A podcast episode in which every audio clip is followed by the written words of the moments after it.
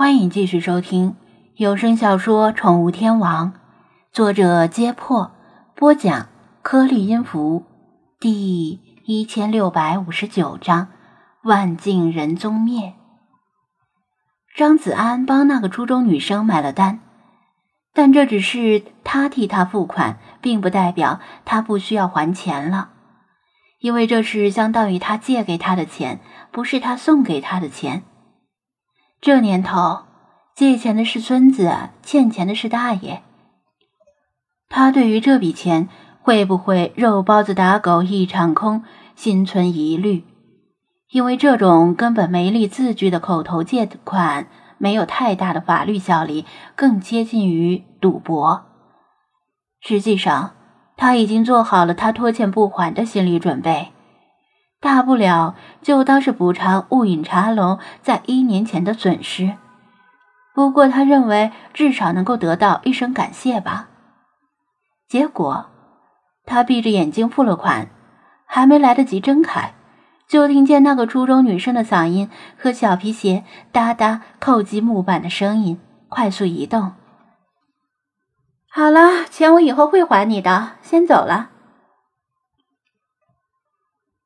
等他睁开眼睛时，只看到他的背影消失在门口的屏风后面，然后吱呀一声，茶楼的门被拉开，随即又关上。包括他在内，在场的三人全都是目瞪口呆，就连一直对他很有意见的店小二都为他鸣不平。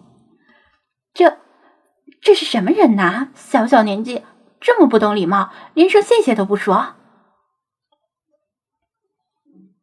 叶掌柜摇摇头苦笑，他没多说什么，但眼神分明是在说：“你的钱估计是要不回来了。”张子安也不知道说什么好，难道现在的初中生都这样？还是说因为正处在天上地下唯我独尊的中二年纪，所以目空一切？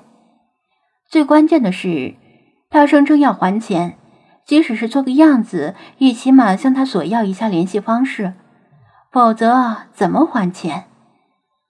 也许他真的有些多管闲事，任由店小二报警，然后让警察把他父母叫来教训一下他，可能更好。但是这个年纪的孩子往往很爱面子，批评教育也不一定能够起到应有的作用。他心念一转，把茶点推到一旁，站起来匆匆说道。我出去一下，我还没吃呢，别给我收走呀。可能是因为训猫训狗养成的习惯，他又向老茶递了个眼色，意思是自己追出去叫住那个女生，当面教育她一下。幼猫和幼狗不懂人言，精力充沛，而且往往很调皮，像什么打翻杯子啊、咬断电线、咬穿沙发。撕毁衣服，在室内随地大小便之类的事屡见不鲜，往往令新手饲养者很是头疼，又不知道应该怎么教育，只能狠狠的骂一顿或者揍一顿了事。然而不一定管用。其实正确的教育方法是当场捉奸，在他们犯罪过程中按住他们并训斥他们，而不是等事后再教训他们，那样他们根本不知道。自己是为什么事而受罚？明明自己可以安静的趴着，主人却凶神恶煞般吼自己，或者莫名其妙的把自己揍一顿。他们非但不会接受教训，反而可能产生安静等于挨揍的条件反射，下次会折腾的更加厉害。也有顾客问他。如果白天上班或者其他事不在家，回来之后发现惨案现场怎么办？没办法，明知道自家的宠物顽皮，还不在离家时把它们关在笼子或者限制行动，怪不得别人。但这时再发火肯定是没用的，所以他想叫住那个女生，当面指出她的错误，就像教训宠物一样。但它不是宠物，能不能听得进去，谁也不知道。他只能讲道理，又不能真骂或者揍他，那他就要进局子了。教育归教育，他得特意特意的叮嘱一下，别把他的茶点收拾掉，否则回来之后看到一口没动的茶点被扔进了垃圾桶，他真会哭出来。掌柜和店小二也看出了他的意图，谁也没有阻拦。他们都觉得那个女生确实应该受到教育。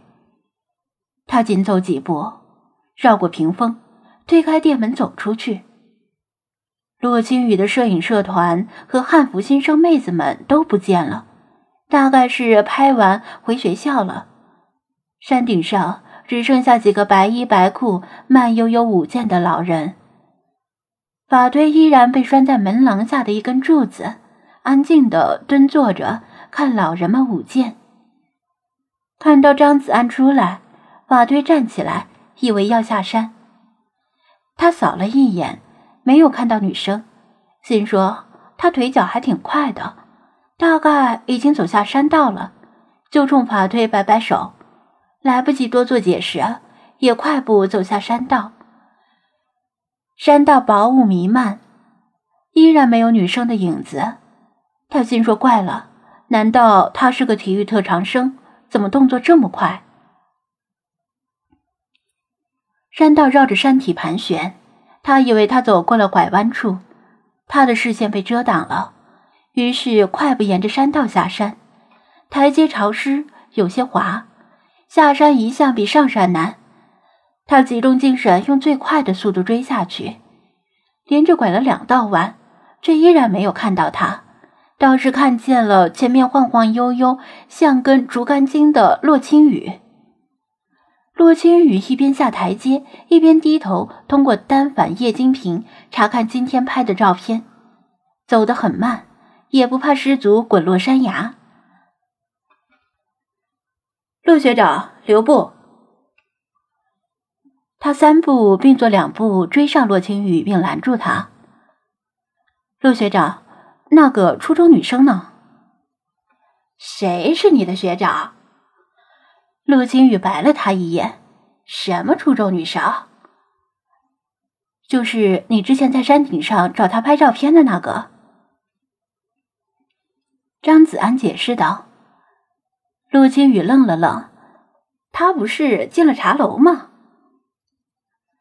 他刚才出来了呀，你没有看见？张子安追问的同时，就向更下方看了看，下方的山道里空无一人。不用洛青雨回答，张子安从他的表情上已经得到了答案。